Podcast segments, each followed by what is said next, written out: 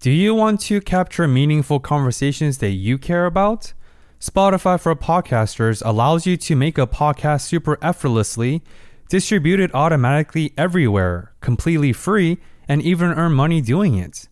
Did I say free while making money? What happened to capitalism? Use your phone or computer, hit press record, upload, and start creating today.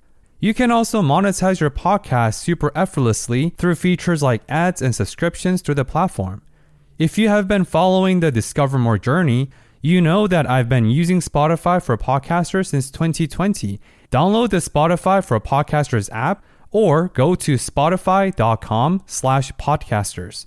Spotify.com/podcasters to start creating immediately.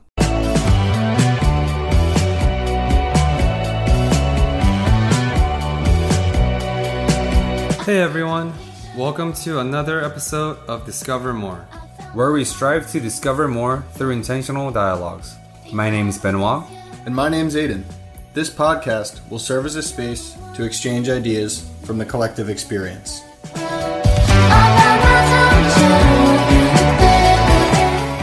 So, Andre, we've been focusing a lot of our effort and questionings about you as a professional and your professional habits and your professional work life. So let's pivot and talk a little bit more about your personal life, because I'm sure a lot of your habits and decision-making process that you make as a leader, as a manager, are rooted from how you are as a person, as a human being, right? The more holistic lens. So, like, what are some of your hobbies and what do you do as as Andre the person, the human, not the Andre the manager? Yeah, you're absolutely right. A large part of, you know, I always say we come to life, every aspect of life, with our whole selves. We like to think that we can have the work Andre and then the personal life Andre. And yes, we may be able to manage our temperament. We may be able to manage aspects of our personality, but we're essentially the same person. Like, who you are outside of work is who you are when you're at work, you know, so largely. For me, I am very passionate about hiking and camping. And I think hiking and camping represents, in many ways, a metaphor for life and a metaphor for leadership.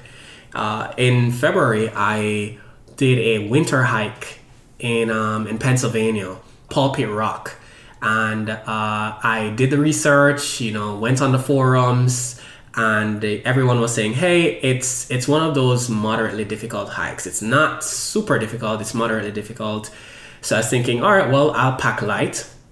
But I've been on a number of hikes that have been very difficult before, where I've had to be on all fours climbing up the side of a cliff. So as I didn't see any of that describing this trail, and it was fairly short. So I packed my backpack and, you know, had the warm clothing that I thought I'd need. It wasn't a very, very cold winter, and so I felt like, all right, I'd be good to go. Started off the hike, and I was very impressed. Really great views. It was actually better than the pictures I saw, because I started the hike after a snowfall, and I felt good. I felt like, hey, I could do this. But there's a point on the trail that became very, very rocky.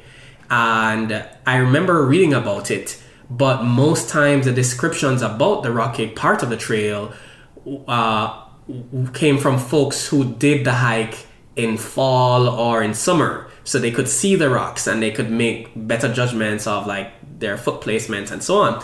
For me, as climbing these rocks within 7 or so inches of snow, probably way more than 7 inches of snow actually, and it was very, very difficult, because at points I felt like I was going to fall, and it was hard to ascend. Finally got to the top. It was an immaculate view, really amazing view. I was really happy about it. I was like, wow, I'm happy I made it. You know, I expected that I'd have been at the summit much sooner. And I thought to myself that, wow, isn't this so much like life? Just the importance of being prepared, you know. And I'm very spontaneous, but nonetheless, I have a healthy appreciation of preparation and conditioning yourself to meet the challenges that come and to get the right kinds of information. And I feel like a large part of leadership, especially leadership in the 21st century and leadership in a very volatile landscape, one that is continually disruptive, means that you have to be able to get the information that you will need, you know, because information can be outdated. The forums I was reading had information that wasn't the most up-to-date, and leaders have to be agile. They have to be able to know that information changes all the time. The industry changes all the time. So be up-to-date, be prepared, read. It's not just the McKinsey reports, you know, it's not just the Harvard Business Reviews. There are other sources of information that really capture the meandering, ever-changing landscape of whatever industry you're in. Despite how boring you may think it is, get that information. And so I thought, as I looked over the edge of the cliff at this amazing view, I was like, wow, I really should have done my homework and gotten the right information. And then if I got the right information, my backpack would have been at least 5 pounds lighter. I wouldn't have packed so many things in there, because it meant that my ascent would have been much easier and I'd have gotten to the summit much more quickly. And I think that's also important, like this idea of being clear about what kind of baggage or what kind of weight you're taking with you, right? And what you'll need when you get there. That's crucial, and it speaks a little bit to this idea of awareness. And I've shared with you both that I think one of the leaders who are extremely effective are those who prioritize awareness, like knowing who they are and knowing how they show up in their work in organizations, in their work with clients and customers, and in their work with the teams that they lead, right? And so for me, my backpack would have been lighter, and I think leaders have to check their individual backpacks as well and figure out like what are some of the issues, you know, what are some of the as we call them, the baggage that I'm taking with me that I really need to leave as much as I can, not leave, but address or manage so that it doesn't impede my work with others. Because in a way, you can't really leave it. You can heal from it, you can manage it, and sometimes that's what's required. So that as I stood there, I thought to myself, wow, I could have left some of this luggage in my car. And then the night came, I put the tent up, and I lit the fire like I normally do. I'm really excited about that part of camping, just like looking for wood. And if it's more challenging, it's more exciting. It's like snow, so you're like, wow, the wood might be wet, so how do I ensure that I find dry wood? Or how do I scrape the bark off this wood to get to the dry part of it and build this fire? And I was happy I was able to do so. And although I had a good fire while I was sleeping, my feet were extremely cold. You know, I had socks, warm socks, but I never assumed it would be that cold. If I knew, I'd have brought thicker wool socks, and I didn't. And thankfully, I remembered someone telling me about heating water and hot water, heating water on your on the fire and putting it in your tent close to your feet. Some even say put warm water in a bag or something, and then put that in your sleeping bag or so, because your feet get so cold. And I remember putting that warm water in the tent. And that was very, very, very, very, very helpful to ensuring that my feet was warm, right? And I think it also speaks to that level of diversity and that ability to make quick adjustments. Excellent leaders are those who are able to extrapolate from the most dense experiences, the most challenging experiences, the right kind of actions to get the results that they need. And that's why for me, at least that trip and other hiking trips represented a metaphor for leadership. And I think my experiences on the hill and in tents have influenced how I show up as a leader. No, it's extremely well said. I love those metaphors. I'm not a hiking person or a cardio person, period. So I don't want to say I understand those experiences, but it sounded like they were amazing, amazing experiences. And I love those metaphors you used. And it reminds me of like a book I read a while back called Deep Survival by Lauren Gonzalez. It's the first book ever to discuss the idea and the concept of survivability. And they examine many different fatal incidents during hiking trips, skiing trips, whatever, and talks about what causes those casualties and those mortal incidents. And he talks about preparation, right? So in the book, it talks about like 80% of hiking incidents, and many of them lead to death based on different extent and different degree of steepness and dangers, of course. 80% of those casualties are actually for experts. So those people who actually die in hiking incidents are those who are extremely well-versed and veteran hikers and who have a lot of experiences, encompass a lot of experience, expertise, because in this case, complacency literally kills. Because like you said, I've hiked on a lot of more difficult trails before. You did your research, although it sounded like a little bit rudimentary, but you did your research, and you're like, okay, I got the depth of experience. This trail cannot be that difficult. So you packed according to your experiences, which is could be misleading because every trail is different. Everyone have different experiences. So a lot of people who died, a lot of those lethal casualties were because of preparedness, and they didn't do enough preparation like you talked about. So I love how you were able to recognize that and then be able to reflect that for your overall. Yeah, as you said that, what came to mind was the importance of leaders also being visionaries, right? And also being pilots or captains, being able to, with good judgment, with intelligent judgment, being able to chart the future and to make intelligent guesses what challenges they may face in the future. Like every great leader, we could name a number of those. Elon Musk, I think, is one such entrepreneur and leader who has an extraordinary skill of anticipating what challenges may emerge. And the folks, the leaders and the organizations who usually do well are those who are able to do that, who have a vision of the future and the way the market may go or the way the industry may go.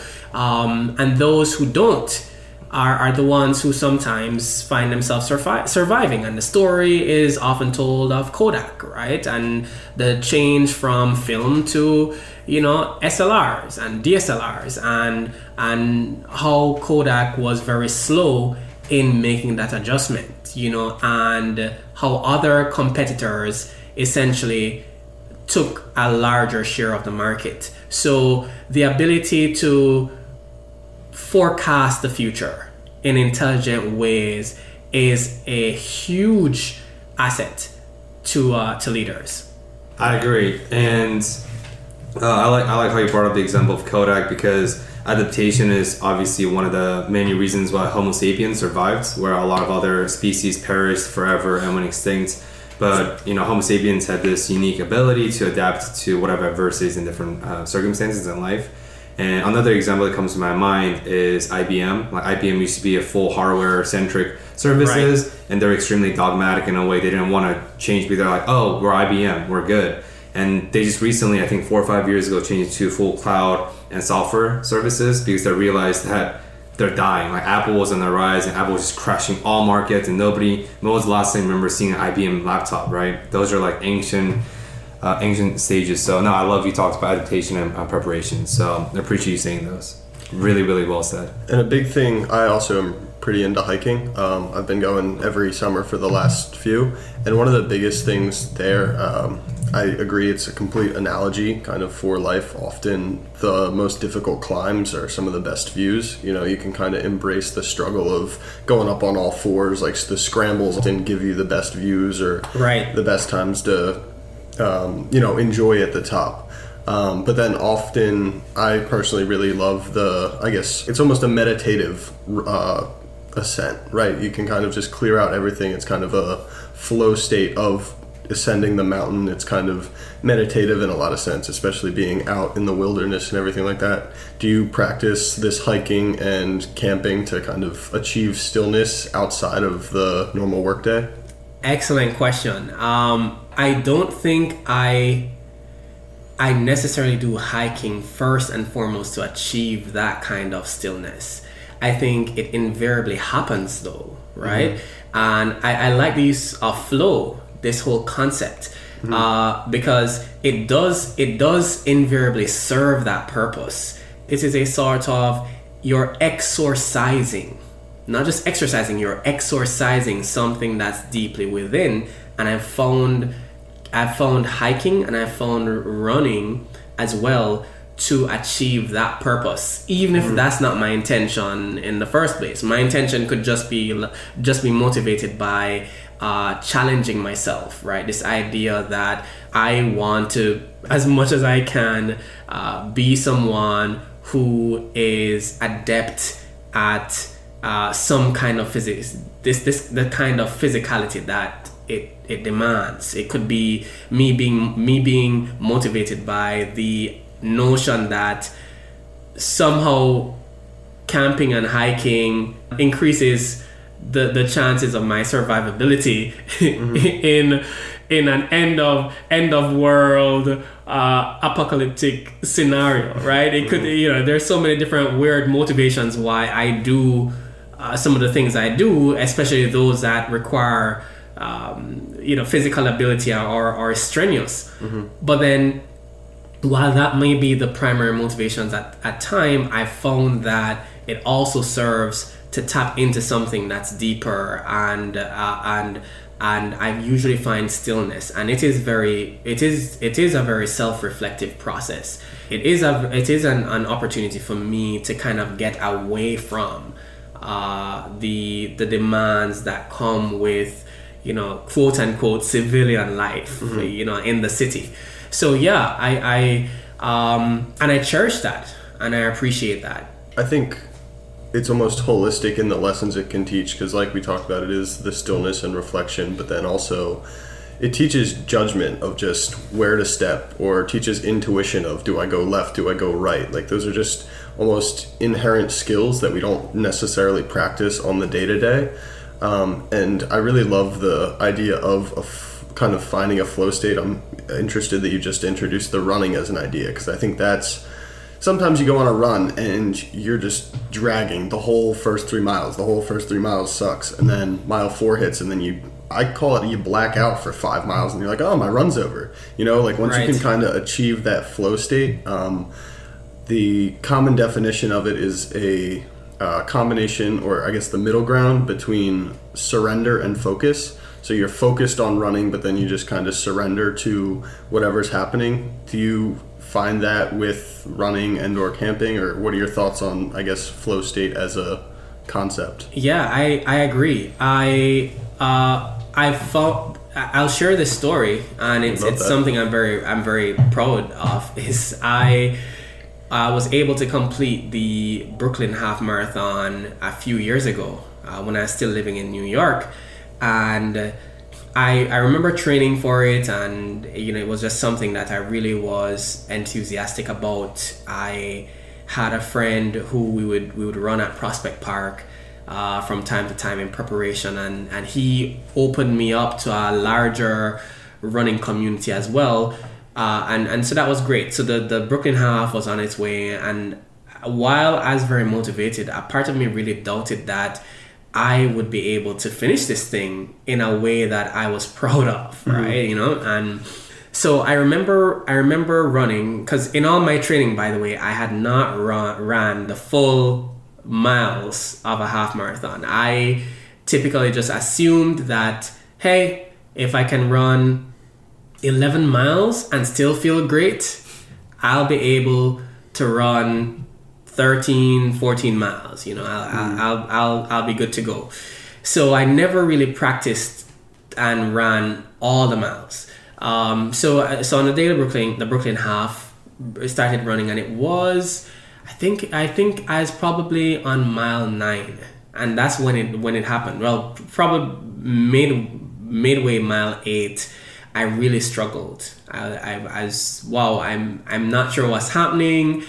In my training, I never felt this, but in my training, I wasn't running this competitively, right? So I was like mile 8, I was like, whoa, this really feels horrible. I was like, what's going to happen here? I'm not going to walk this race. I'm going to run, and I need to do it in a way that I'm proud of.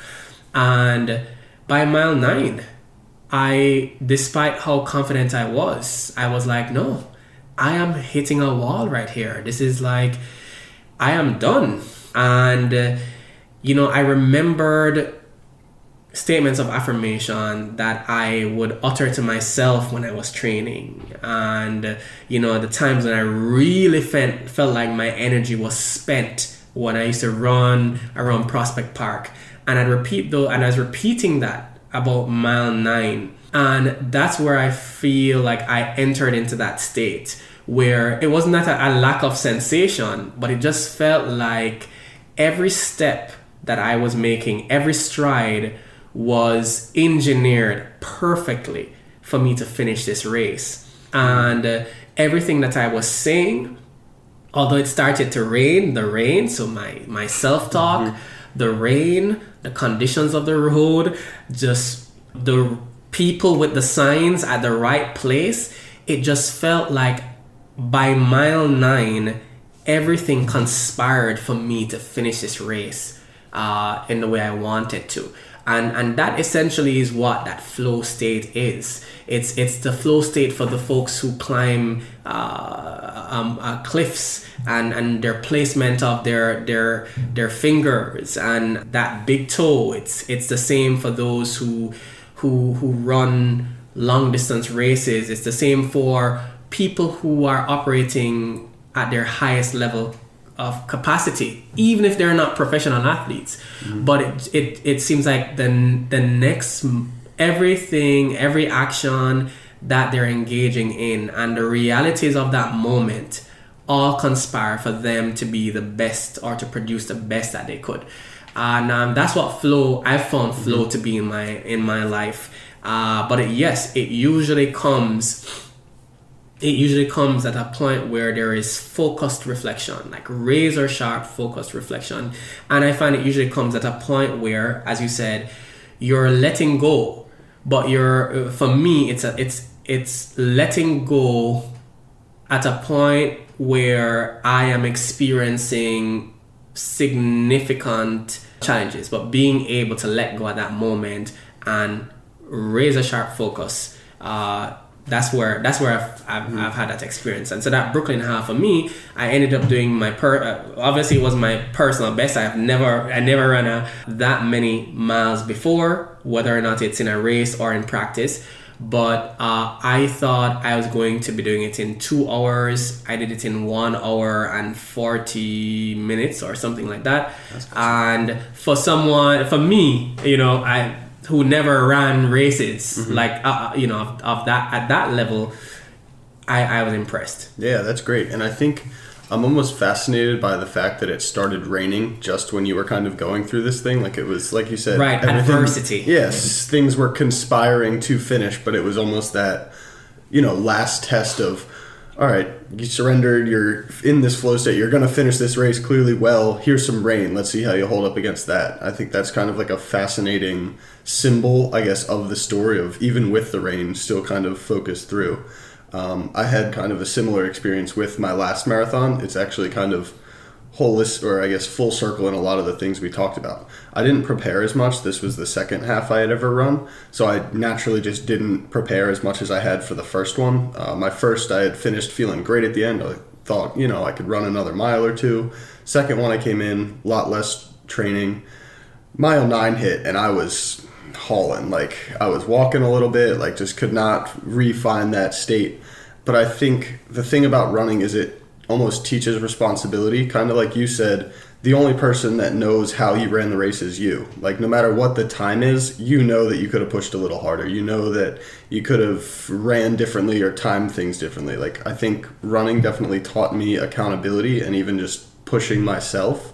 Because on a scoreboard, there's like an objective score of what team won. Even in running, there's a time, but that time could mean, or that time could tell 20 different stories. Have you found that it teaches discipline or accountability, kind of holding yourself accountable for how you, I guess, finish the race or push through during times of rain or times of adversity? Yeah, I think running definitely has been instrumental in teaching me valuable lessons, not just for leadership, but for life, right? I think that more recently, I was just the person who ran, and I would just have my analog watch, or I'd probably have a digital or something very basic, like super basic. And I'd just be like, all right, well, let me put the stopwatch on, or let me look at what time I started, and then let me look at what time I finished. And I realized that if I wanted to not compete, but if I wanted to push myself to the highest levels or to my full capacity, then I needed to approach this in a little bit more of a strategic, intelligent way, right? Like I needed to be able to see what aspects of my race or my run needed to be worked on. And so, I started to use apps, which were very, very instrumental. And apps broke down different segments of my race or my run, and I was able to say, oh, right, so when I start like this, with this speed, it usually equates to me ending, at this speed. Mm-hmm. And that breakdown really helped. And there's just other really crucial information I was able to get the more I approached running strategically. And that's true of life, I found, for me. I am naturally a fluid person, spontaneous, and so on, but the more I'm strategic, especially in relation to work, in relation to personal development, professional development, I found that there is a compounding effect that usually benefits me. And so ways in which I've been strategic is simply saying, for example, for me, for 2019, every single month, I participate or I'm enrolled in a formal professional development experience or activity. So it could be a webinar that is about coaching, or a webinar about something that is tailored to what I'm interested in and enhances my growth. It could be an actual training at UPenn, at Bryn Mawr, or any of the colleges within Philadelphia. It could be doing a 2-day seminar in New York, or whatever it is. Every single month, I am literally involved in a formal professional development activity or event, right? So that's one of the ways in which I'm strategic about it, because it's a part of what would be considered my growth plan, right? Downloading an app to be able to dissect my run was a part of my growth plan, right? Mm-hmm. And so every single month for 2019, being a part of a professional development experience was a part of the growth plan.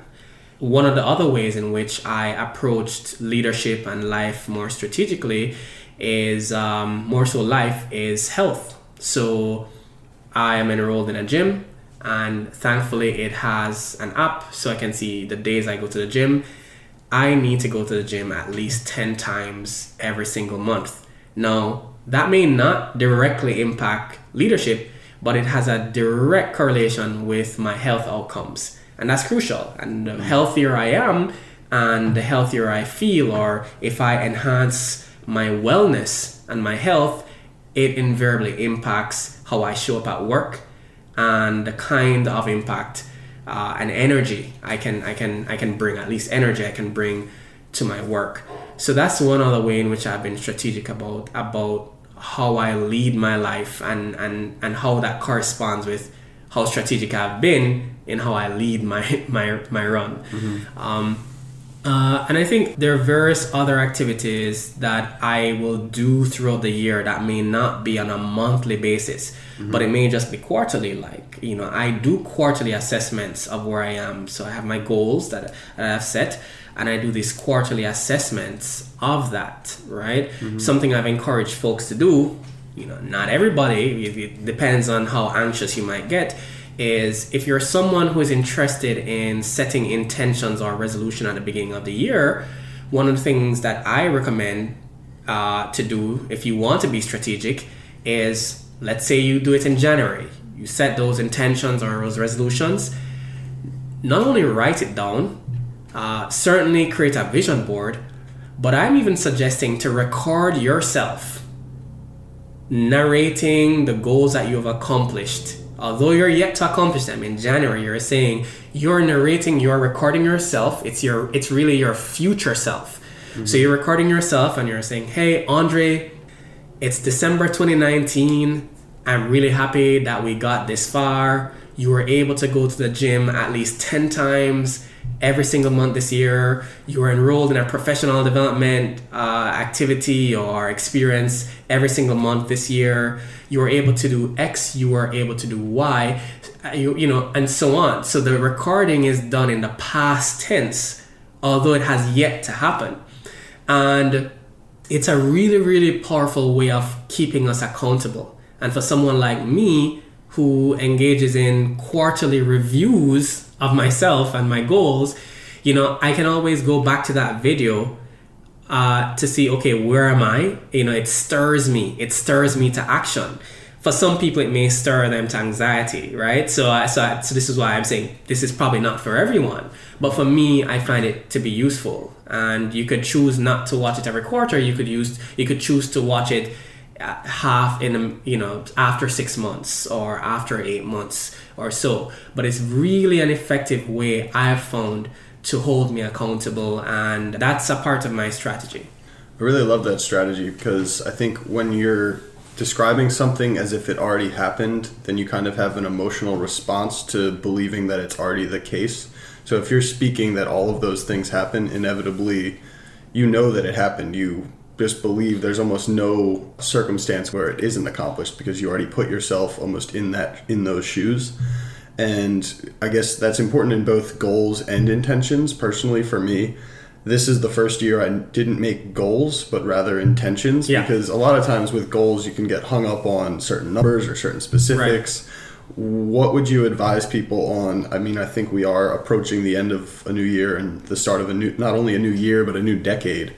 How to determine whether goals versus intentions, how they can be effective, and or which do you find more reliable? That's it's a very good question. It's hard to answer for different folks, right? Mm-hmm. I think that whether or not it's goals or intentions, there are still aspects to planning your growth, because that's fundamentally what it is, that's planning your growth.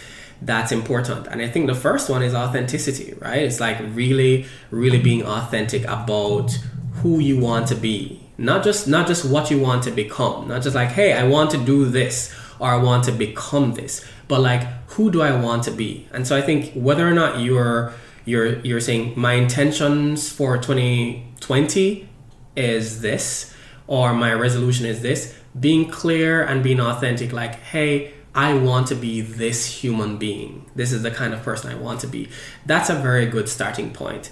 What's also important for planning your growth is to have systems of accountability, right? And I know it sounds repetitive, but irrespective of how you phrase it, you actually have to, this is just us, what makes us thrive as human beings is to have those systems of accountability. And there are lots of studies that show that. And whatever your means is, it's like folks have said, hey, create things to do lists or write them down. Some have said, well, you have to go further. You need to put that in a calendar, right? So that you have a date affixed to it, so that it makes it even so much more binding. So whatever is a most effective system of accountability, that needs to be inbuilt in how you create or how you design a system of growth.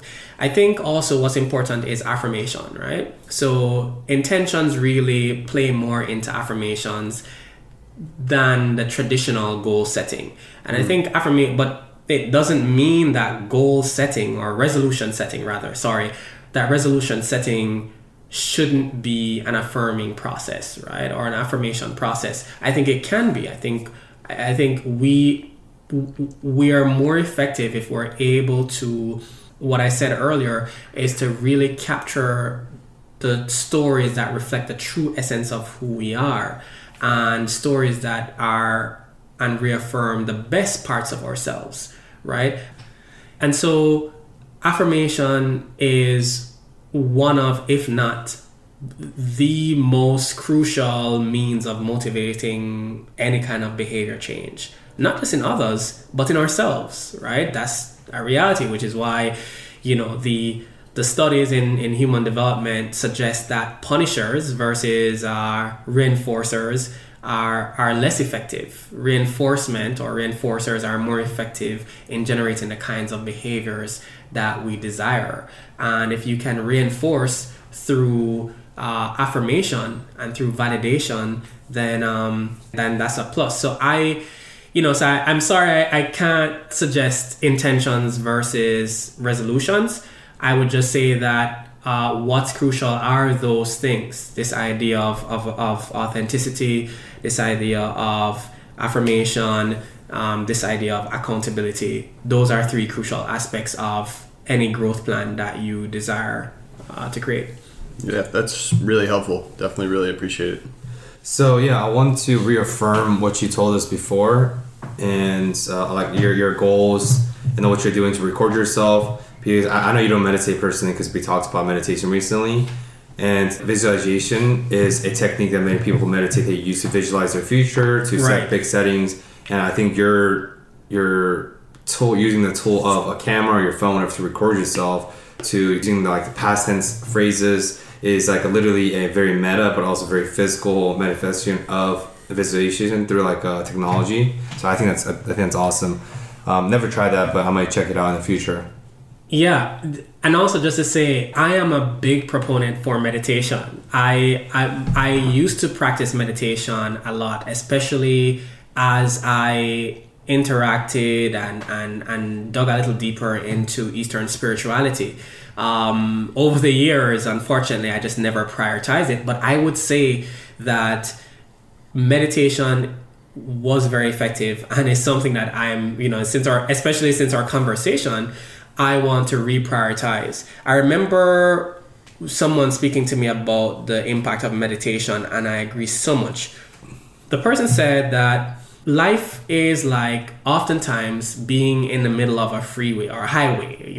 There are many lanes and there are cars that are flowing left and right. They're just zipping by you on the left and on the right. And these cars represent your life. They represent the demands of your life, the unmet expectations. They represent goals. They represent desires. They represent the different things that we are fixated about. And oftentimes, as they zip by, left and right, so does our head move left and right. We're looking left to the cars on the left, right to the, and we find ourselves very quickly becoming disoriented by all of these demands and expectations and realities of our experience.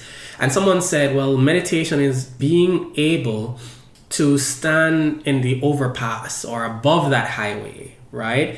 And it's not that the cars or the vehicle stop driving and zipping. They're still there, but your vantage point is different, and you're able to take a different perspective, a more focused perspective on these cars. And instead of being disoriented by them zipping by and left and right, you're still able to see them for what they are, and you're able to accept them without pressure and without judgment.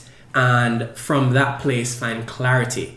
And from that place, being able to engage in the sort of mindful presence that most people are desirous of, or at least would find beneficial in their lives. And so I think as my life becomes more busy, as my life becomes more demanding, I really do want to prioritize meditation, because I found it to have that very same effect. And I'd always encourage someone, if a part of your growth plan could integrate meditation, I 100% would say go ahead. So that's actually the perfect segue, because a lot of things you talked about is your strategies and what you do, the power of habits in terms of professional life. So I really believe in the inseparable relationship, and I'd argue the causational relationship between your personal growth and your professional growth. Because not every great professionals are great humans, but I think if you're great as a human, your personal growth is on point, I think that will inevitably lead to professional growth. So you talked about all these strategies to maximize and optimize your professional development. What do you do, and what are some of the habits? Like in our cases, we meditate, and you talked about some of the meta physiological activities such as hiking and running to create that flow state, to create that utopia, right? So what do you do that's maybe not physical, or maybe that's also physical, that contributes to your personal growth? Yeah, I think a large part of that also enrich my internal world, right? And so I wanted to clarify that only because lots of the being, you know, I speak about having and doing, and I spoke about being as well, which is crucial. And I think that some of the things that we do, right, interestingly enough, may create opportunities for the kind of introspection and reflection that really adds volume to our internal life, or our inner world, our inner life. And so I don't want to necessarily push those aside. And so I think I've really been enriched by that.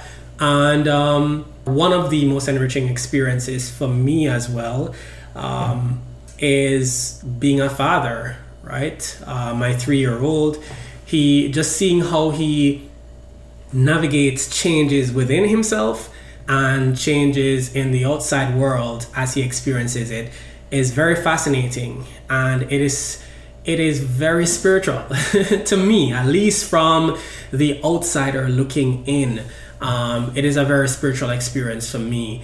And then I'd say as well, while I'm not actively involved in the faith community at this time, you know, that may change, right? But I'm not actively involved at this time. I still engage in prayer and reflection, and, you know, reading the scriptures, you know, and I still also read literature from other traditions, other religious traditions, and I still read a number of more current Buddhist teachers, right? And so that those kinds of experiences have also enhanced my inner world. One of the things you mentioned was the being, doing, and having, and I believe that's kind of modes of a Buddhist philosophy, correct? So it sounds like your question was, what things do you do to bring forward your growth? But from your answer, it sounds like you're putting being first, and then the doing and having kind of comes next. Is that a philosophy that you intentionally have worked through, or... Yeah. I guess have just found, I guess, through the process? Yeah, I mean, that whole concept of be, do, have is a result of literature that I've been exposed to over the years, more than Buddhist philosophy or teaching per se. There may be correlatives there, but my introduction to it came through professional development content. Mm-hmm. And so, yes, I've deliberately tried to focus more on being.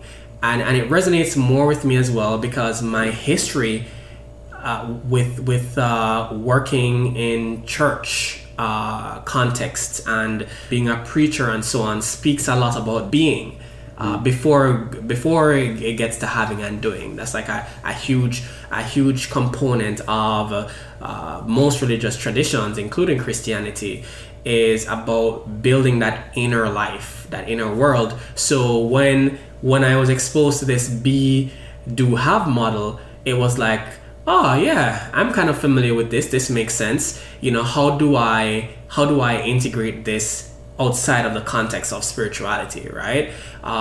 So yeah, but I do, while it's deliberate for me to prioritize the be first, as I was saying, I think that it's sort of a relationship that feeds itself. Right? You ultimately want to be doing things, and you want to ultimately have things that enrich who you are, right? Or affirm who you are. Affirm or enrich. I, for example, I want to have more money so that I can contribute more to people who are in need and to work with them to create opportunities for themselves. That would be a great thing to have, money and the opportunity to do so. Having that and doing that feeds back into who I am, right? That B component. So that's why I'm saying I think it's while yes, I put B, I start with B, being before becoming. The reality is that the idea is that the things that I have and I do will also affirm and enrich who I am and who I continue to be. So we are definitely coming towards the end of an episode, but before that I want to follow up on a question, because you obviously devote a lot of your energy, your talent, your passion towards the basket of professional development, the culture building, organizational leadership, to help foster your team members and your culture on a both micro and macro level. And so I'm wondering, for yourself, since you view yourself as a coach, if you were to give a pep talk, right? We asked this question to all our guests. If you were to give a pep talk to a group of mentees you're mentoring and coaching, what are some of the advices would be for them? These could be palpable, specific skill sets, tangible skill sets, or this could be more about meta, more about life that you just have to give as a coach. Yeah, excellent question. I guess what I'd say to anyone, particularly those that I have the privilege of coaching or mentoring, is develop a healthy relationship with failure. Failure doesn't mean you're at a dead end, right? It's just one way to not do something. It's just figuring out how to make tweaks. I found that in my work, many people fail to achieve our highest potential because we fear failing, right? And so what we often do is we somehow find that chest in the back of our consciousness and we open it and, we put our highest aspirations or the dreams that we have and we lock it and we tuck it away and we shelf it somewhere because we're avoiding pursuing those things for fear of failing at pursuing them. And I think being able to have a healthy relationship with failure essentially leads someone to keep trying. It leads to being audacious about believing that you'll achieve it. Fear can be crippling, but fear managed doesn't mean that you don't pursue your dreams. It doesn't mean that you no longer are aspirational. You can still be courageous in the face of fear. And I think that is, I guess, one of the most profound advice that I'd give. No, I think that's awesome. I love you said that, because I think that's very related to the book that Aiden and I, we just finished, called Everything is Fucked by Mark Manson. He's the author of The Subtle Art of Not Giving a Fuck. And he describes and defines heroes as... He first debunks the fallacy or the misconception people have about being heroes. Because when you think about heroes, people think about just luscious cape and this owl form, and then being triumphant after defeating serious monsters and rescuing the woman of their dream, right? You just princess or queen from somewhere. Right. But he talks about, he's no, a hero is, despite the outcome, a hero is simply someone who can muster courage and hope in the most hopeless and difficult, fearful situations. That's all who heroes are. Who are able to navigate and conquer fear. Not conquering isn't I'm no longer fearless. More right. About being courageous and being audacious enough in spite of those fearful factors. So I loved you said that. And this leads to our final question of, so for you, Andre, the coach, the social worker, the executive coach, the whatever other titles that you identify yourself with, what is your next step in the foreseeable future, and what are you trying to, any projects you're working on? And also feel free to plug at the end if you have any websites and stuff that you want people to check it out, because I think today you provided ample amount of really, really profound and solid content, both meta and both actual tangible skills and strategies that people could really, really hone on. Yeah, thank you. I'd say my next is executive coaching, right? So while I coach as a manager, a program manager, I'm not certified as an executive coach. So my next would be being certified as an executive coach. And in the meantime, you know, just to continue working on some of the professional development tools that I started working on in the summer. That, I think, is on the list of high priorities for me. All right, Andre, since you just came back from a 21-day social media fast and your website is currently in the rebranding process, I will put your information in the description box. And for any fans and listeners out there who are interested in, please check him out in the description below. And yeah, that concludes this week's episode. We really talked a lot about an array of topics, and I really enjoyed the profound and tangible skill sets and strategies and the lessons that you shared with all of us. And I want to acknowledge for your time, and thanks for being on the show, Andre. Yeah, thank you. And I appreciate you both having me. It was great. Thank you for listening to another episode of Discover More. We release a new episode every Monday on Spotify and Apple Podcasts, and would really appreciate if you have subscribed and shared this with your friends. We hope you enjoyed this episode and join us next week in the journey of discovering more through intentional dialogues.